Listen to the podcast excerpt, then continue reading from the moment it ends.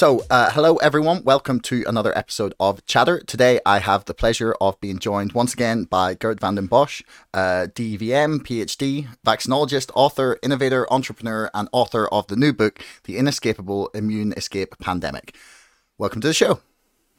Yeah, thanks, uh, Josh, for uh, having me on again. Yeah, no problem. It's, it's great to chat to you once again. Uh, the first one was so, so interesting and, and informative um, that when I saw you'd released the book, I was dying to once again get you back on.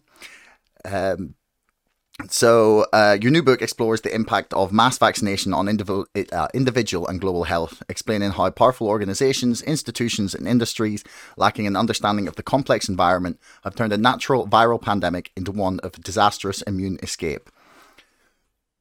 For a good start for people, um, perhaps would be the best thing to be to do would be have you explain what you mean by immune escape. Like, what does that term mean? Yeah, well, uh, of course, immune escape is the is the key word. Uh, it's it's critical to understand this, but basically, in simple terms, this means when you put the virus under pressure under in a hostile environment. And so the hostile environment we are referring to within the context of mass vaccination is of course an immunological environment that is hostile to the to to the um, to the virus because uh, as a result of vaccination of mass vaccination whole populations are raising antibodies towards the virus, but we know that these antibodies cannot prevent the virus from replicating and therefore cannot prevent the virus from selecting certain variants that are able to overcome the kind of immune pressure that the whole population is exerting on the virus. And that leads to what we call, or what, what is called in evolutionary biology, natural immune selection. Natural immune selection of variants that can still replicate under these conditions and can overcome basically the population level immune pressure that is exerted by the mass vaccinated population on the virus. And that is what drives more infectious variants to become dominant in the viral population. Over.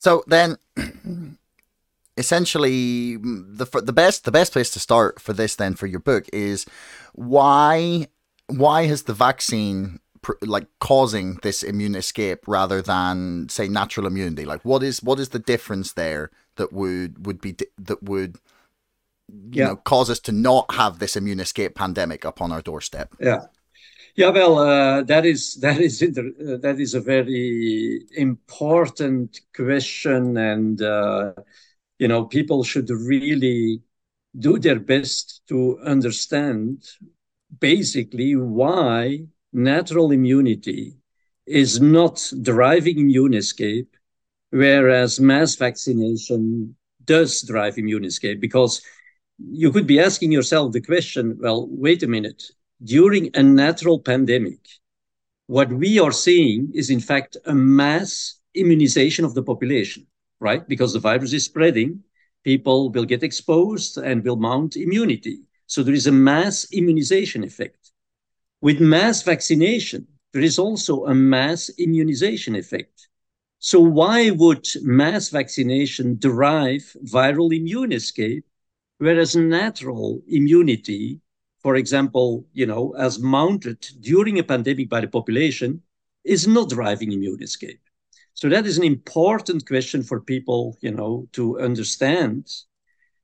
And it is primarily due to the fact that there is one component that, you know, you need to enter into the equation and which has been completely ignored by, of course, the stakeholders of this campaign, by vaccinologists in general, which is innate immunity. So, innate immunity is a very important component of natural immunity. I will give you an example that everybody can understand. When we were confronted with SARS CoV 2, uh, the virus was completely new to the population. So, uh, we call this the population was immunologically naive Nobody had ever seen the virus. Nobody had antibodies. And guess what? I mean, 90% of the population, uh, you know, was more or less um, resistant to the virus. So people, some people did, of course, develop disease symptoms, mild symptoms, were in bed for a couple of days. You know, young people, children, very often didn't even develop symptoms, were asymptomatic. So how on earth is it possible that we get confronted with a foreign virus and that the majority of the population, basically all young and healthy people without underlying diseases, etc., were, you know, to a large extent protected against disease and certainly against severe disease and certainly against mortality.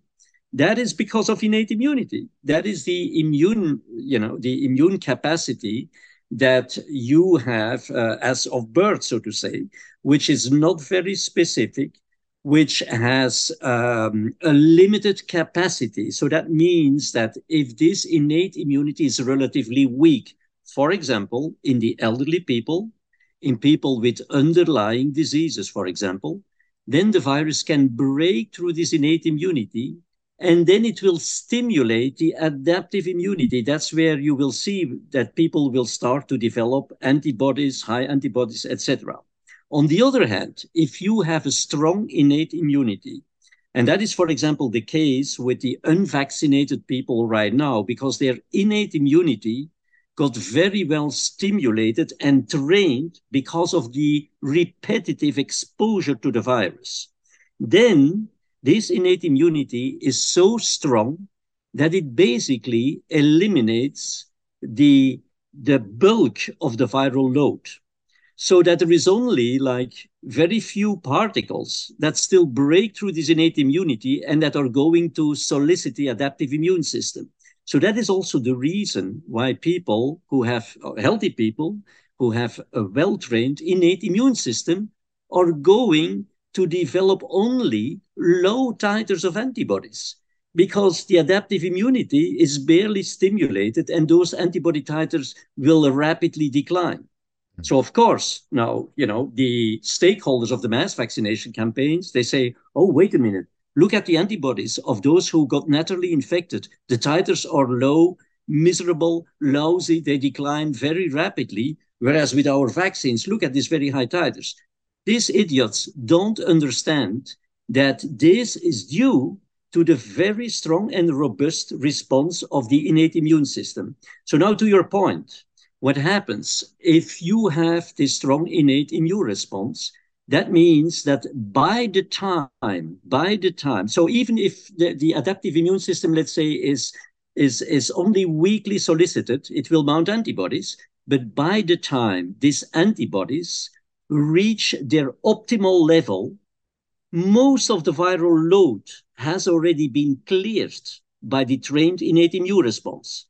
So that means that these antibodies can no longer put the virus under pressure, under antibody pressure, because the majority of the viral load has is already gone, has already been eliminated before these antibodies reach their optimal level. That is very, very uh, different in case of vaccination because the vaccines are not these, remember, these are not live attenuated vaccines. So they don't stimulate the innate immune response at all. They only stimulate the antibody responses. And these antibodies take time to reach their optimal levels, their very high levels. That's why we need to boost people. That's why, to some extent, they give them a third dose, etc. But during the time where these antibodies are, uh, uh, are increasing, people are already, of course, because we are in a pandemic, exposed to the virus. So people are already exposed to the virus, for example, after the first dose or anyhow, at a point in time where these antibody levels are suboptimal. And that is what puts pressure on the virus without being able to eliminate the virus because the antibody titers are immature or, or the titers are too low. And that is what causing immune escape of the virus, a situation, as you pointed out with your question correctly, that is very different from the situation where we are dealing with natural immunity, natural immunity is composed of two layers. A very important one, which is the innate immunity, that when you train it, it can be so strong that you don't even need the second layer, which are which is the adaptive immunity and the antibodies. I don't know whether that makes it sufficiently clear why natural immunity is not going to drive immune escape Whereas mass vaccination during a pandemic, while people are exposed, will drive immune escape, viral immune escape. Okay, so just to make sure I've I've understood this right, you're saying that the reason that the antibodies that are produced by the body as a result of natural infection do not drive um, the immune escape pressure because most of the virus has already been dealt with by the initial innate immune system that keeps things out and therefore Absolutely. the so yeah so as as the antibody response ramps up once you've become infected by the time they're like being produced to deal with it and have started to like attack the the the, the covid-19 um cells or virus or exactly whatever it is but they they're only dealing with the tail end of things and they're just sort of like it's like they're the, the mop up crew come to clean up the last few things yeah well and and what is interesting is that these antibodies may reach a relatively high titer not as high usually as with the vaccines and they will decline more rapidly but but when you get now reinfected during a natural pandemic these antibodies will be high enough to immediately neutralize the virus so there, there is not immune pressure either because mm. these high titers are now capable of eliminating the virus. So that is why these vaccines and vaccines in general are only suitable in a kind of, you know, for prophylactic use. If you get vaccinated, for example, before you get exposed, then you have time to mount these high antibody levels that by the time you get exposed, they are high enough to deal with the virus in a way that the virus gets eliminated. And then, of course, there is no immune pressure either, right? So that is very important to understand because that is what happens during a natural pandemic in contrast to vaccination during a pandemic, where we completely disturb this natural immune response, not only at an individual level, but also at a population level. Mm-hmm. Because it's when you do this at the population level that you exert this pressure on the virus which drives immune escape. It's not by just vaccinating part of the population like we do with influenza. Every year, you know, 1% maybe of the population, maybe even less. That is not going to cause enough immune pressure on the virus to be prone to this immune escape, or it could be, but at a very slow pace, right? If you do this massively and you vaccinate 60, 70% of the population, then that is really pushing the population to exert immune pressure on the virus so that it becomes more infectious because the virus escapes. And why does it become more infectious? Because the pressure you're exerting is pressure on the infectiousness. Why I'm saying this? Because the antibodies are directed against the spike protein, and the spike protein is responsible for infectiousness. So the pressure exerted by the antibodies directed against spike, which is responsible for infectiousness, if they are not sufficiently functional, what you will see is that immune escape variants will prevail that are able to overcome this pressure on infectiousness, and therefore you naturally select variants that are more infectious. And that is what we have been seeing alpha, beta, gamma, delta, uh, Omicron. Mm-hmm. The common denominator was that they were more infectious right, than, than the precedent. Mm-hmm. So, Once. Yeah. So, so why is it that vaccinating people not eliminates, but maybe what why why is it in vaccinated people that they don't have the same innate immune response? Is it because the body's already primed to look for the spike protein and therefore there is no, no. innate immune response? So initially, so initially it's it's very clear. Initially, um, so when you vaccinate people with live attenuated vaccines. Uh, you may know that our childhood vaccines, measles, mumps, rubella, varicella, are live attenuated vaccines. Mm-hmm. So, you know, isn't it amazing? Isn't it amazing that in 2023, we are still using, industry is still using this very old fashioned technology to manufacture live attenuated vaccines, which is very difficult and very tricky because if the virus gets too much attenuated, it will not work. If it's not sufficiently attenuated, you know, it could be dangerous. You also have these um, uh, safety uh, measures that you need to be taking, uh, you know, to contain the virus, etc. So this is complex, costs a lot of money, it's very elaborated. So why are they still doing this? Why do they not replace this by modern technologies? The reason is because these live attenuated vaccines just like the live SARS-CoV-2, right, is stimulating the innate immune response. Only live vaccines can do this, or I should say, uh, today in vaccinology, the only tool we have to stimulate innate immunity is by way of live attenuated vaccines, right? All the other vaccines that contain non-living uh, viruses or, or uh, like subunits and protein vaccines. Um, they don't contain, of course, living viruses. They do not stimulate innate immunity. And therefore, so it's like they are not destroying the innate immune system, they're completely bypassing it. So somebody who gets vaccinated will not have the opportunity with these vaccines, with these vaccines, will not have the opportunity to train its innate uh, immune system. Whereas, of course, during a natural pandemic, at the beginning, of course, some people could get the disease because, you know, the virus, their innate immune system is not sufficiently trained. It's the first encounter with the virus.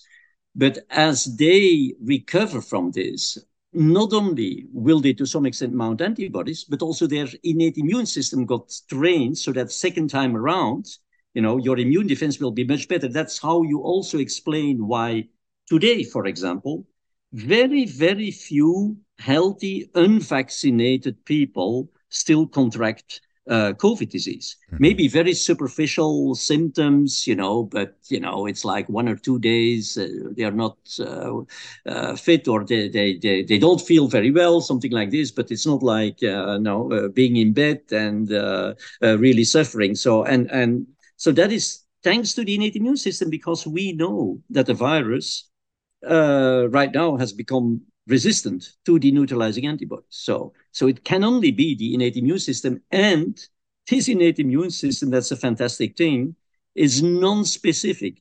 So no matter how this virus continues to evolve in terms of, you know, all the different variations of the antigenic constellation, it doesn't matter because this innate immune system is non-specific. It has limited capacity. That's why it needs to be trained. If it's not trained, it's also relatively weak and it needs the support of the adaptive immune system.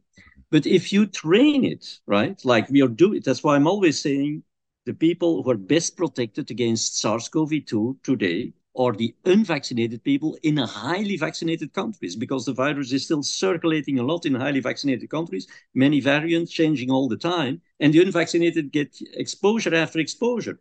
But after a while, their innate immune system gets so well trained that within 24 hours, you know, they simply eliminate the virus mm. before even the virus had a chance to um, to cause any kind of uh, symptomatology. Yeah. So does does this innate immune system, say like across a population scale, does this have an influence upon the R number of the disease itself?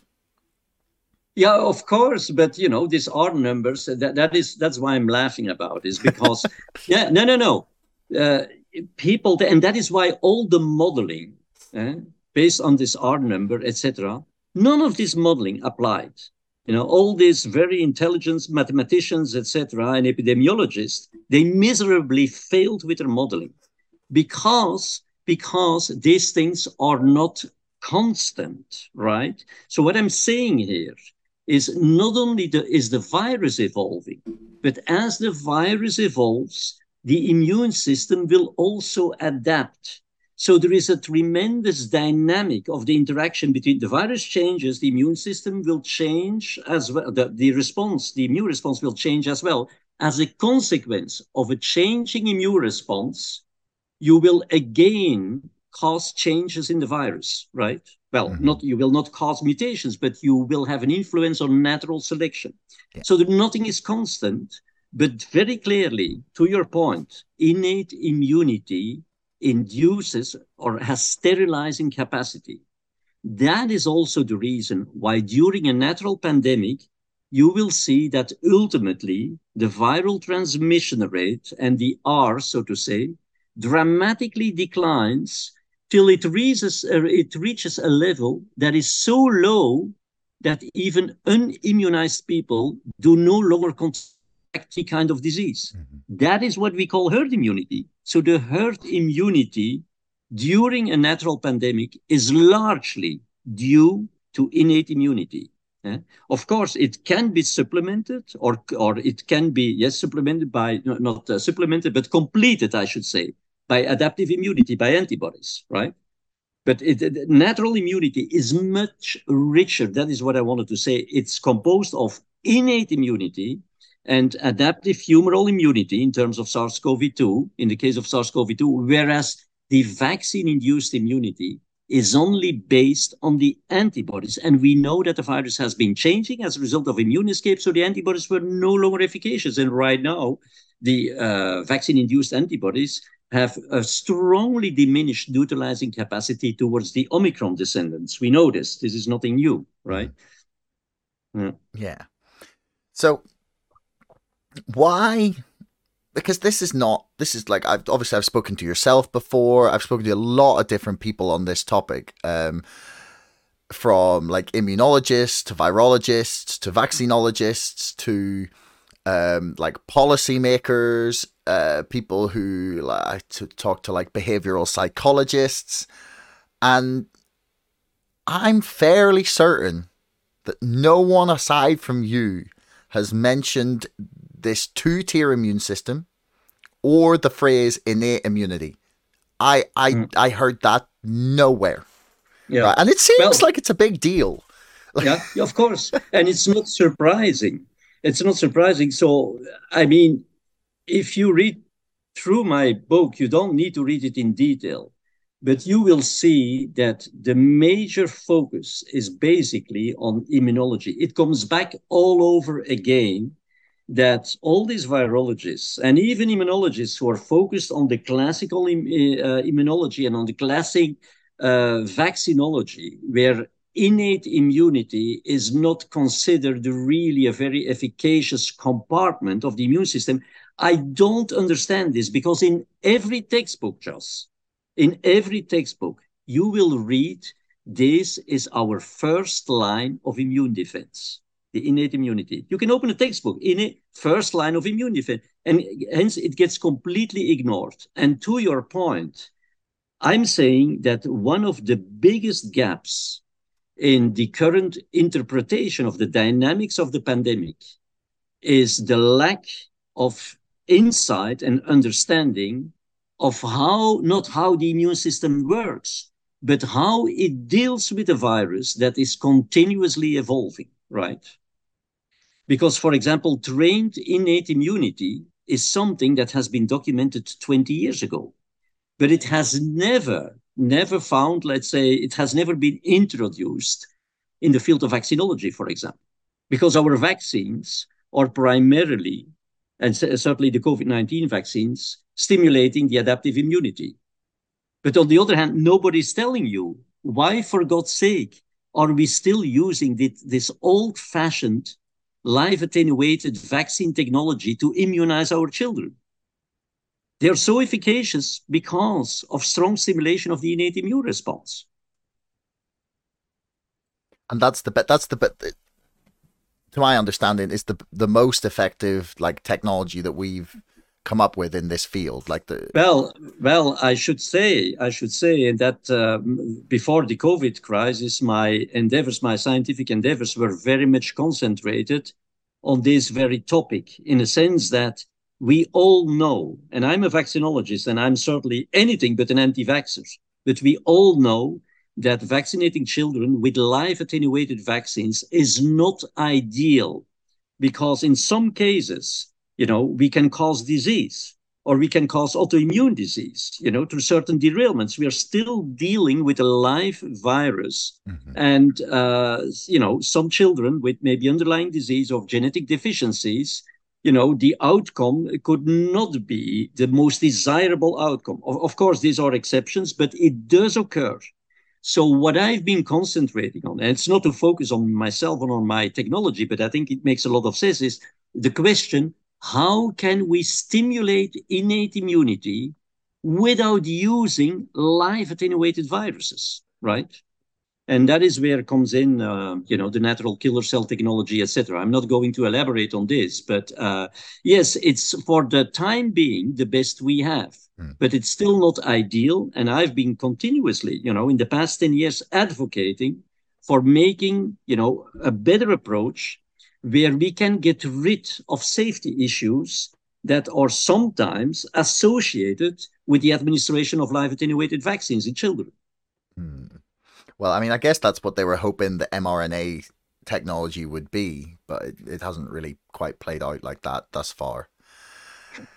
Um, so, so to go back to this innate immunity, why why do you think this was just not mentioned in in the discussion in the coverage in debate like because it's not like as much as like youtube and twitter have attempted to try and like censor or tamp down on some of the the debates and discussions that have gone on around this since since march 2020 mm. they're like the the debates have still gone on right whether it's on rumble or Odysee or um, you know, I've managed to sneak under the radar somehow with a lot of conversations I've had, but like no one has talked about this. Like, where was the where were the people discussing this? Like, given that it's such an important part of the immune system. Yeah, well, well, the the the, the answer is very easy. Huh?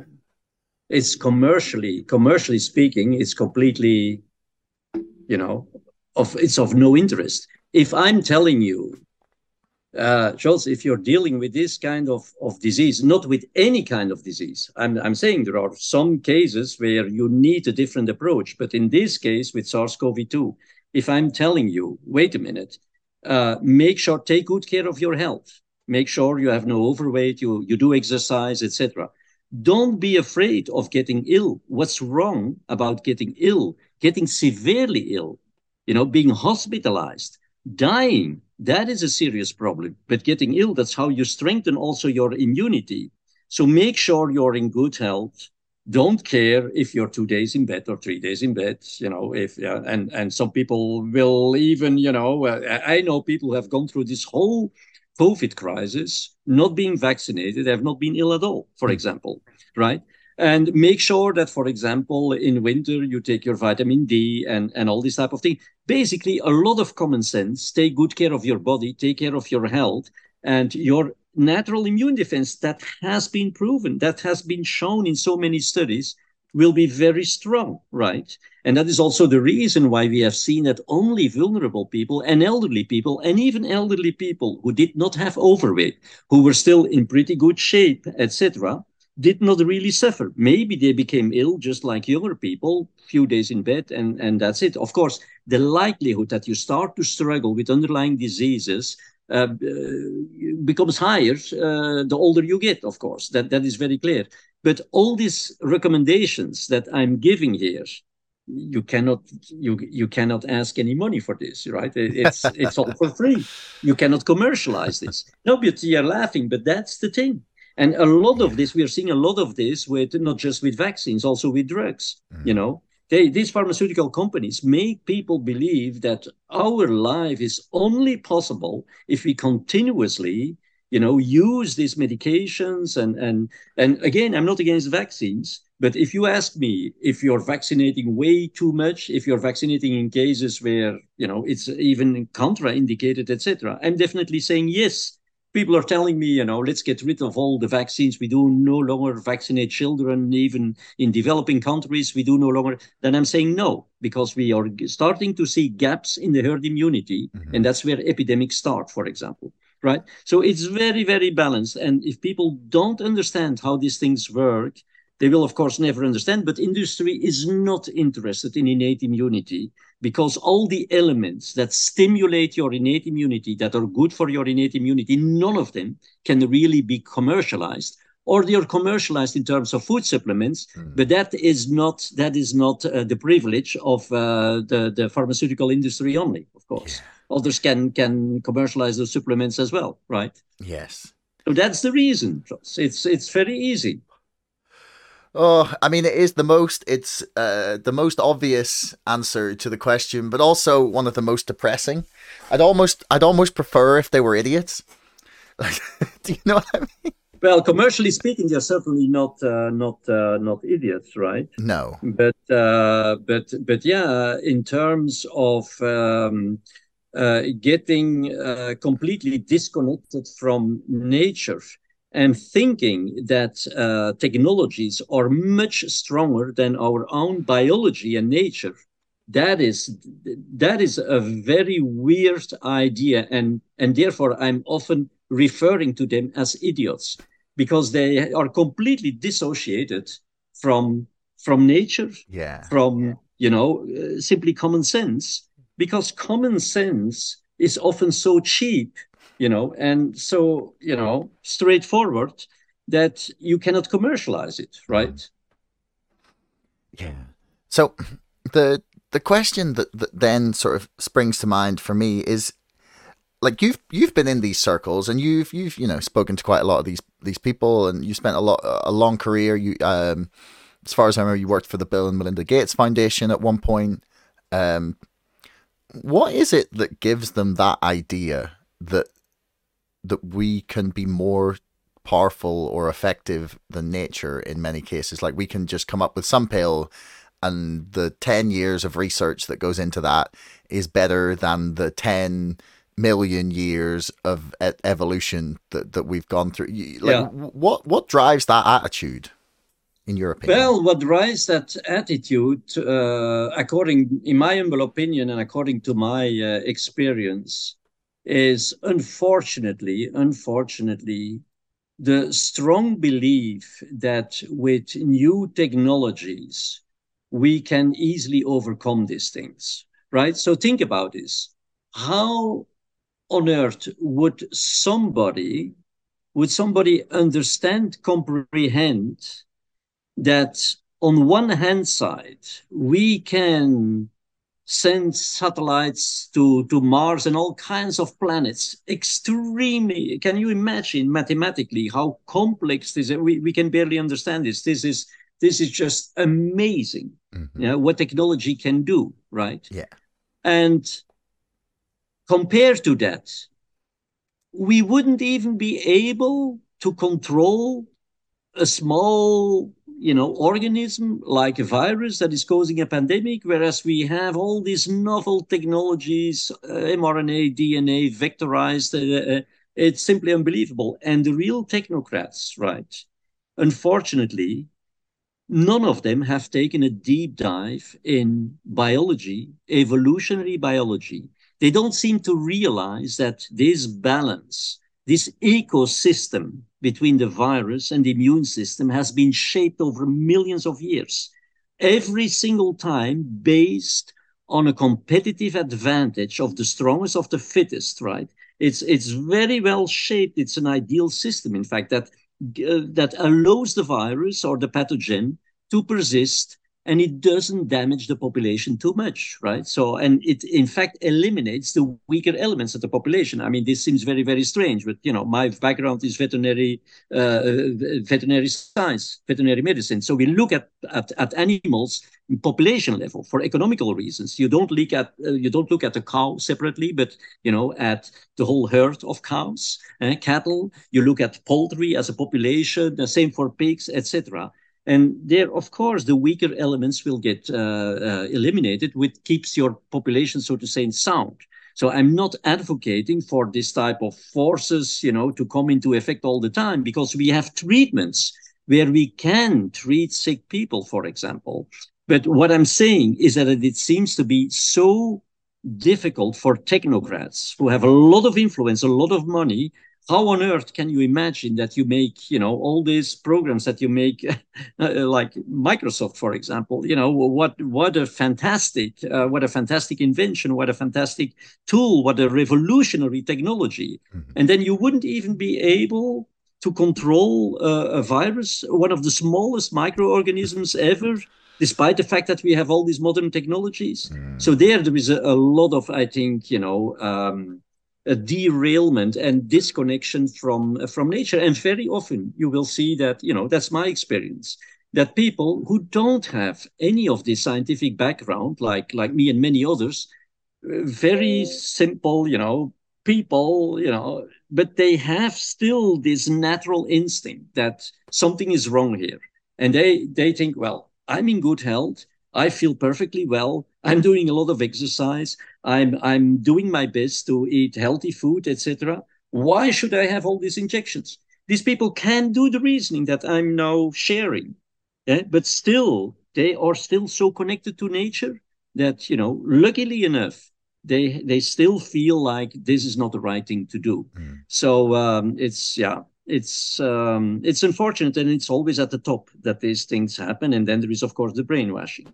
And you know uh, so we cannot say that these are all bad people. I'm always saying you know 90% of these people working in these organizations working in industry etc are people like you and me. Mm-hmm. very intelligent people nice people you know etc but it's always at the top at the top that things go wrong and that there is you know own agendas and uh, that there is push for for for technologies etc etc and then of course the whole organization follows the top of course you have no choice right so it's complex, Charles. But um, on the other hand, it's um, yeah, it's it's it's it's not more complicated than than what I'm saying. So uh, um, yeah, please over to you. That's all right. Um, so the one of the things that you say in the book is that um, there was a lot of experts thinking that Omicron was going to be the end of the pandemic. That that we'd sort of eventually arrived at this thing that was so not harmless, but so much weaker than the original variant that eventually it would just sort of die out and no one would be infected. And it was, they expected it to be the end, and that would have been it, right? But that yeah. has not been the case. Um, and you also make the the case in the book that you think that the the most highly vaccinated um, communities or societies or countries are going to be the ones that are hit hardest by the fact that this hasn't yet died out. Could you explain why you think that is? Well, uh, first of all, with Omicron, um, this is relatively easy to explain. Uh, to your point, indeed, people, you know, at the beginning, on all sides. I mean, not just people who were against the mass vaccination, but also, of course, uh, the the the the, the, the uh, people who were promoting mass vaccination campaigns, they uh, were kind of like uh, very enthusiastic uh, when Omicron all, all, of a sudden started to circulate because they were saying, well, wait a minute, sir, uh, Omicron is re- really a blessing. This is just going to boost vaccine induced immunity and uh, we see that the virus is more infectious. So that is going to promote, in fact, herd immunity because more people will get infected and it's mild. So that's an ideal situation. And that is where I'm saying if you don't have a deep understanding of immunology or of these interactions, you can so easily make a case for the mainstream narrative, right? It's only when, you know, the devil is always into the detail. If you start scrutinizing these things, you say, okay, wait a minute. Yeah, Omicron, but wait a minute. Omicron causes vaccine breakthrough infections. So remember what I, what I was saying with natural immunity, natural pandemic, you get exposed. And as a result of this exposure, you develop immunity, natural immunity composed of innate and adaptive, uh, like I, I explained, that will ultimately protect you in a way that it will even sterilize, induce sterilizing immunity, and dramatically diminish the transmission of the virus. Have we seen this with Omicron? No, on the contrary. The immunity that was induced by Omicron, right? The Omicron descendants were resistant to this immunity. So you had Omicron, people got infected, they got vaccine breakthrough infections. They were not protected. And guess what?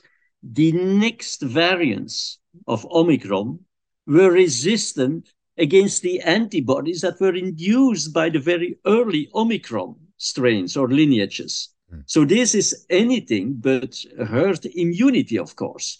So what I'm explaining in my book, which is a, a, complex phenomenon that is, in fact, and I will explain it in as simple words as possible, is that this weak immunity that resulted from the vaccine breakthrough infections, that this immunity ultimately, because it was weak, eh, because it was also limited in time, etc., it in fact contributed to immune escape. Remember, if you have a suboptimal immune response and you have that massively across the population, and remember, the vaccine breakthrough infections massively occurred in the population, in highly vaccinated populations.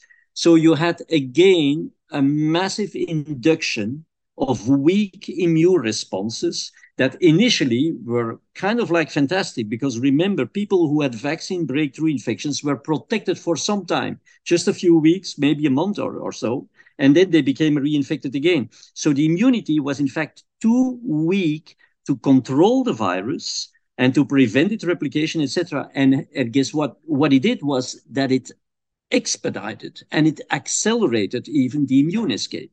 So as a consequence of Omicron, or Omicron has in fact led to what I'm calling a self-fueling chain of immune escape.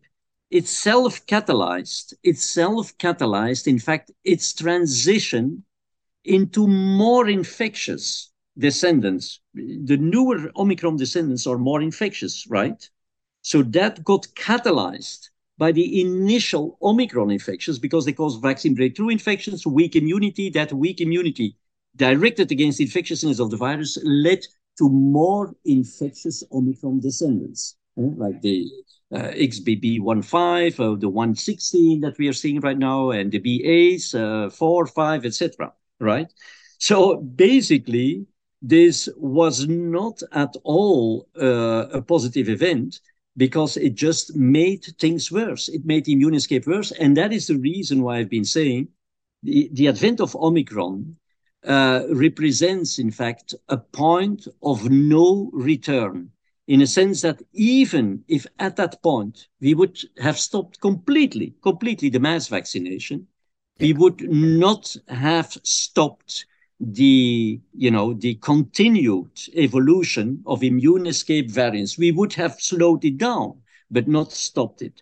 And that is what we're seeing right now because you see in some countries uh, you know vaccine coverage is dramatically diminishing and and people you know uh, are no longer interested in getting a fourth or a, five, a fifth shot etc yeah. nevertheless the infections are continuing.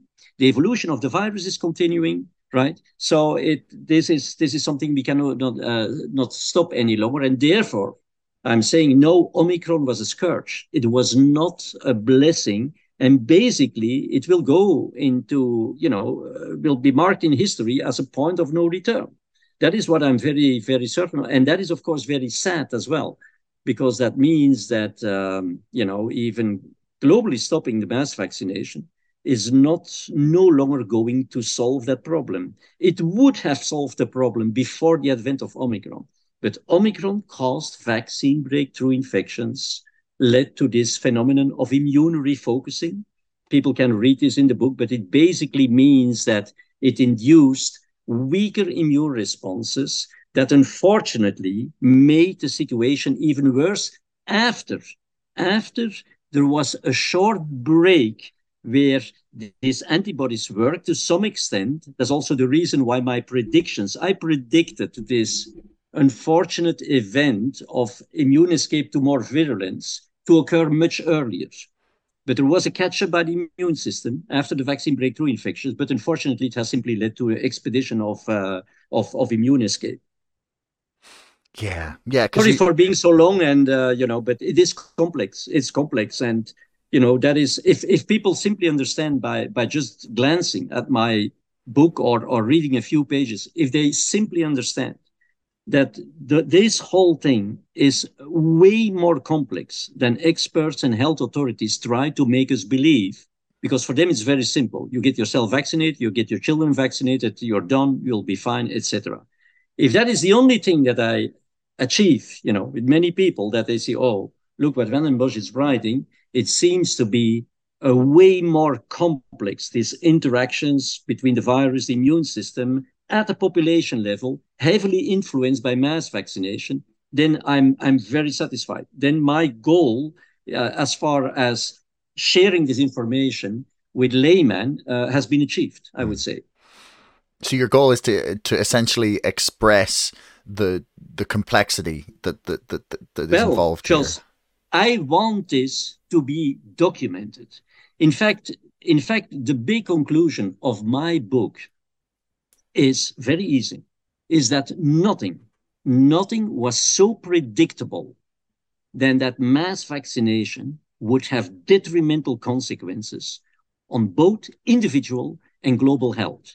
And I'm bringing the scientific arguments together. Yeah, a lot of immunology, of course, that uh, support this and that show uh, the logic of this so that nobody could ever say, "Oh, wait a minute, we, we yeah we could have known this. Uh, this was completely unprecedented. Uh, you know, we had so many scientists looking into this. Uh, we had so many models, mathematical models, epidemiological models. Uh, nobody was able to predict this. So we have done the best we could. No, there are very clear and compelling scientific arguments that make us able to predict that this is not going into the right direction.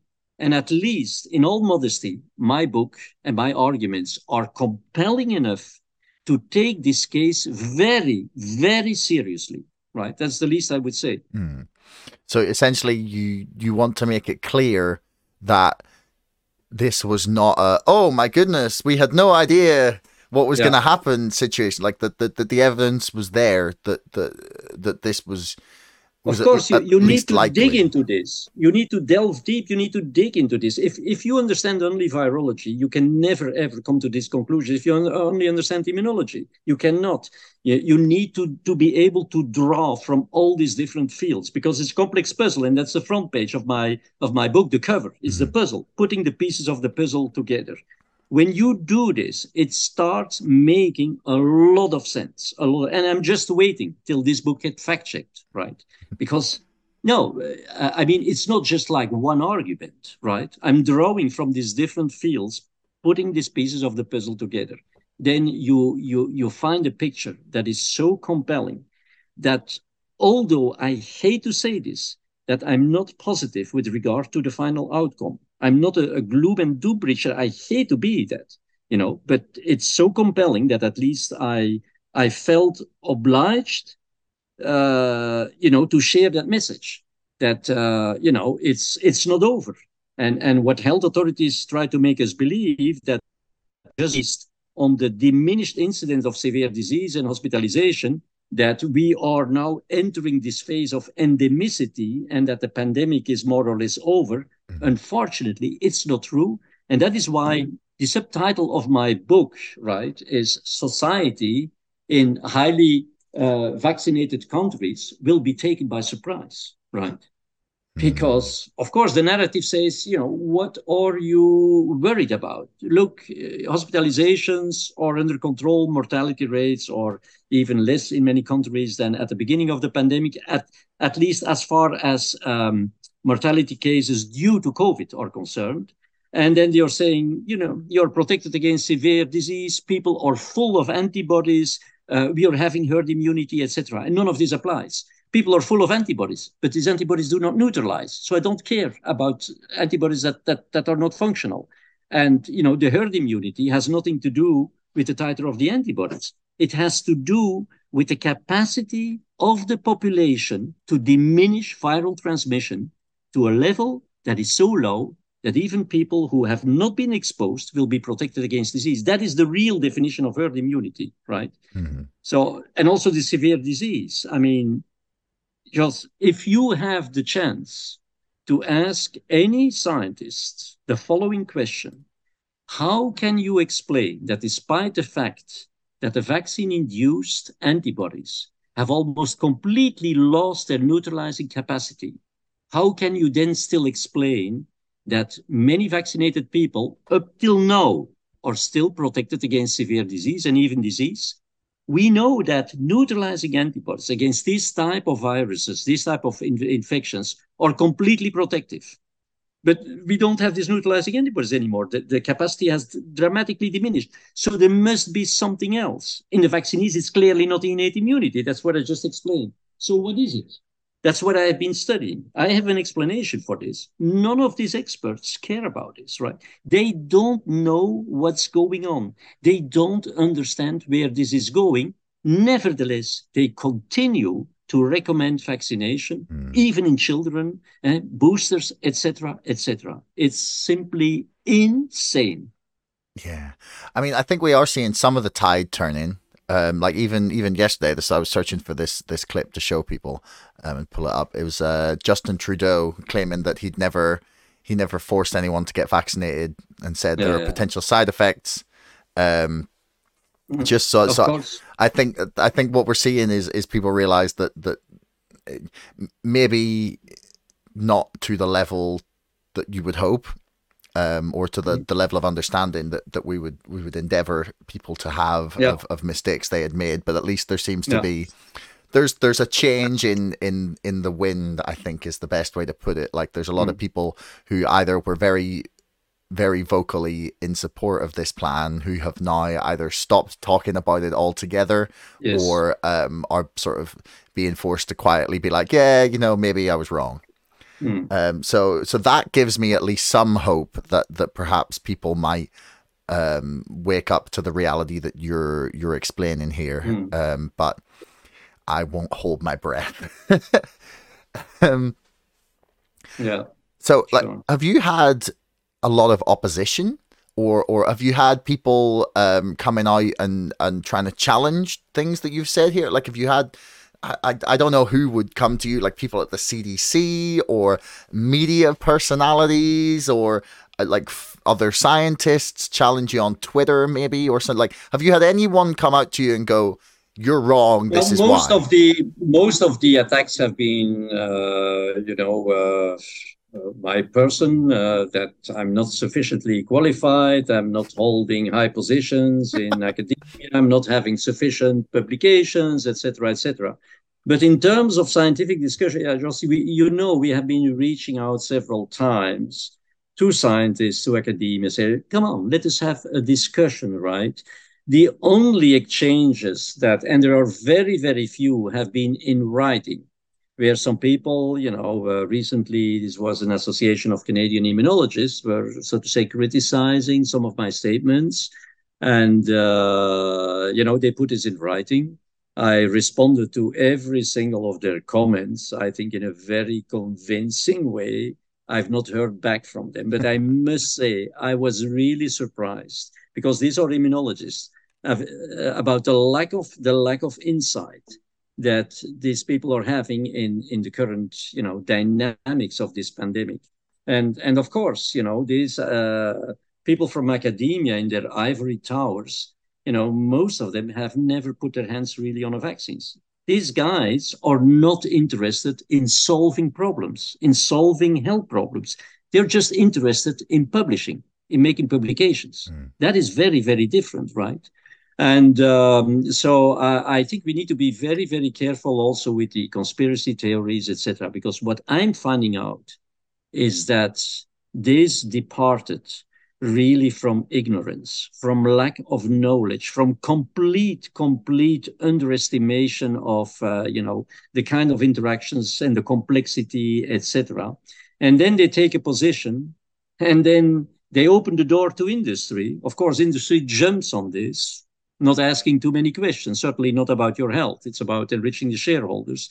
And then all of a sudden you get this momentum where you have a train that is going down the track and that you can no longer stop, right? So, of course, people who hear all this confusion and definitions that change and, and experts who change their opinions and uh, lack of transparency and lack of information and you know and now also to some extent lies etc i can fully understand that people say oh wow this is all pre-programmed and, and conspiracy etc i cannot emphasize enough the lack of knowledge and insight into the science that has uh, caused, uh, you know, um, a lot, a lot of these uh, completely, completely wrong decisions that have been taken. And if you are at a, a very high position, of course, then you have the obligation, more or less, to defend your position. Mm-hmm. And that is why you see some people start now to be hiding, become silent, or they are trying to change a little bit the wording of what they said in the past, but they have become very cautious. And uh, and I can tell you that you know even experts and health experts and scientists are very worried about the way the virus is currently evolving. Mm-hmm. That I can tell you. I can see this from publications, etc. Of course, of course, Jos, nobody will make the link with mass vaccination because then you, you know it's finished. Your grants, your financial support, your career in academia is finished, right? So they are describing all this, but not making the link, of course, with uh, the uh, mass vaccination. But isn't it surprising, by the way, that we don't see any of these issues in Africa, right? yeah, I mean, I think honestly, I think if if um, some people were forced to to to confront like why Africa just didn't die, like why they aren't all dead, um, it would it would rock a lot of people's uh, yeah. understanding or worldview, maybe um, to the foundations. But I I just want to to to point out to point out something you said there about about not wanting to to like jump deep into conspiracies but uh, conspiracy theories and i think you're you're you're dead right um things can be labeled as conspiracy theories but the the, the key is to not jump down wild speculation that on yeah. based on things that you don't understand is to try and get the best possible information and present that and if that is then labeled as a conspiracy theory you can tell people to uh well go away in uh, maybe yeah. more explicit terms. Yeah, but, but of course, you have to always check on to what extent uh, do people have a conflict of interest. This has been a huge, a huge problem. I mean, all these consultancies, they're all consulting for this public health organization, have, having, of course, uh, actions and stakes in these big pharma companies that it's very you know uh, very few people are really independent right and and that is a huge a huge problem. So I'm always telling people, look, uh, if people talk to you, first verify, do they have a conflict of interest? Secondarily, verify whether they are purely focused on the virology. You know, uh, they can have multiple degrees in virology, but not understanding really the immunology or vaccinology, etc. Can they draw from several different fields, and are they willing to uh, to accept an open debate? If the answer to all this is no or negative, you know, I mean, people need to start asking themselves questions with regard to the credibility of these people. That is what I think, right?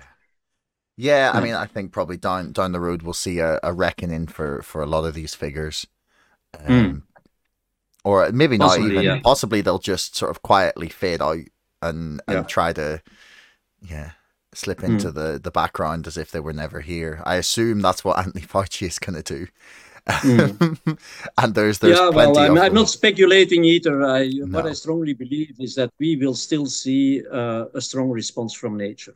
Mm-hmm. Uh, you know, to restore this balance, to restore this balance. It's basically a balance that has been profoundly disturbed, and uh, nature will re-establish that balance. It will come at a price. We don't know exactly how high this price will be, but um, you know, uh, for me, for me, uh, it's the virus that has the pandemic under control. You know, parties are trying to control one another, you know, and they are fighting like two dogs over a bone while the third dog is running away with the bone. You know this saying or this story.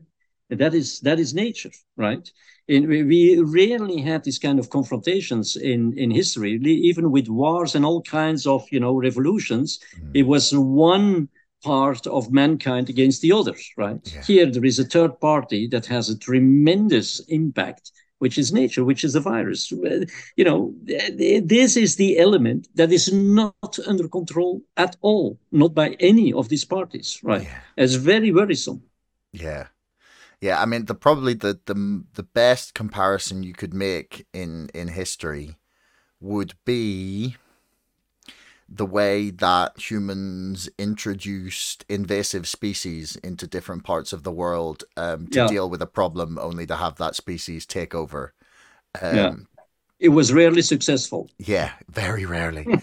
uh, so there's there's a place there's a place I cannot remember where it is in America where they they introduced carp, and it took over Yeah, yeah, yeah. the whole way up to the Great Lakes, and there's like one river where if it gets into there, it will it gets through that river, it will destroy like most of the fishing industry of one part of North America, and they have a an electrified part of the river. Like there's a voltage like that goes across like an electric net to stop any fish going past this part of the river like they've and it's it's got like three fail safes and it's behind like massive massive vaulted doors that would belong in a nuclear silo because that's how hilariously Yeah. important it is that they don't let the fish go further than that um Yeah. anyway Yeah. um all these type of things. Yeah, again, technology is trying, you know, to conquer biology. It's Hmm. not possible, right? yeah Biology always has the last word. There is no doubt about this. Yeah, well, the universe hits back hard. Um, life's a bitch. I think is the the, the the best way to put it. Mm. anyway, um, uh, yeah, Dr. Vanden Bossche, it has been uh, an absolute pleasure, like super educational and interesting uh, as as ever. Um, so, is there anything you want to plug specifically before we finish up here, aside from the book, or you can mention Well, the book? Yeah, no, yeah, people, of course, uh, you know, they will find uh, all the information to uh, my book under uh, drgeert.com.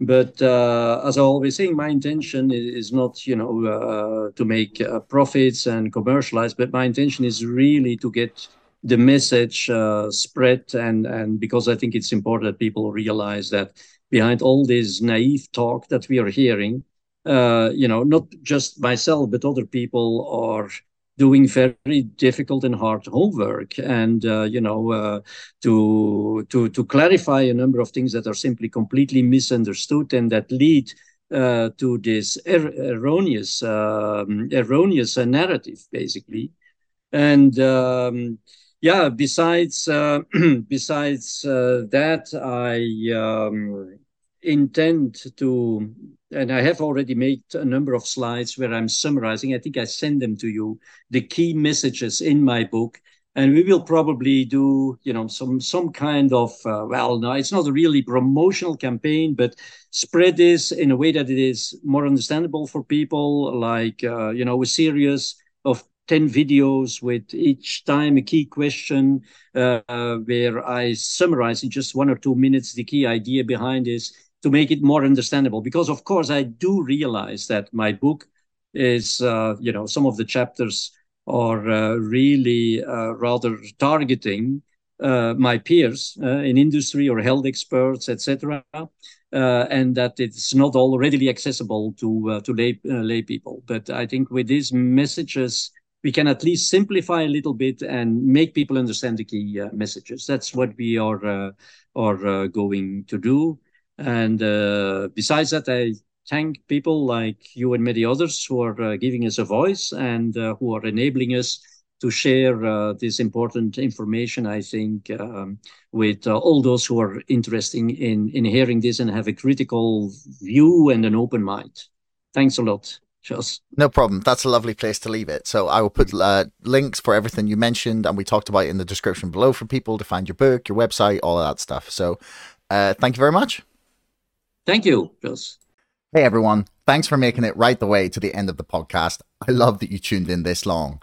Do me a favor, hit subscribe because 80% of you bastards are not subscribing, but you're watching my videos. See you next time.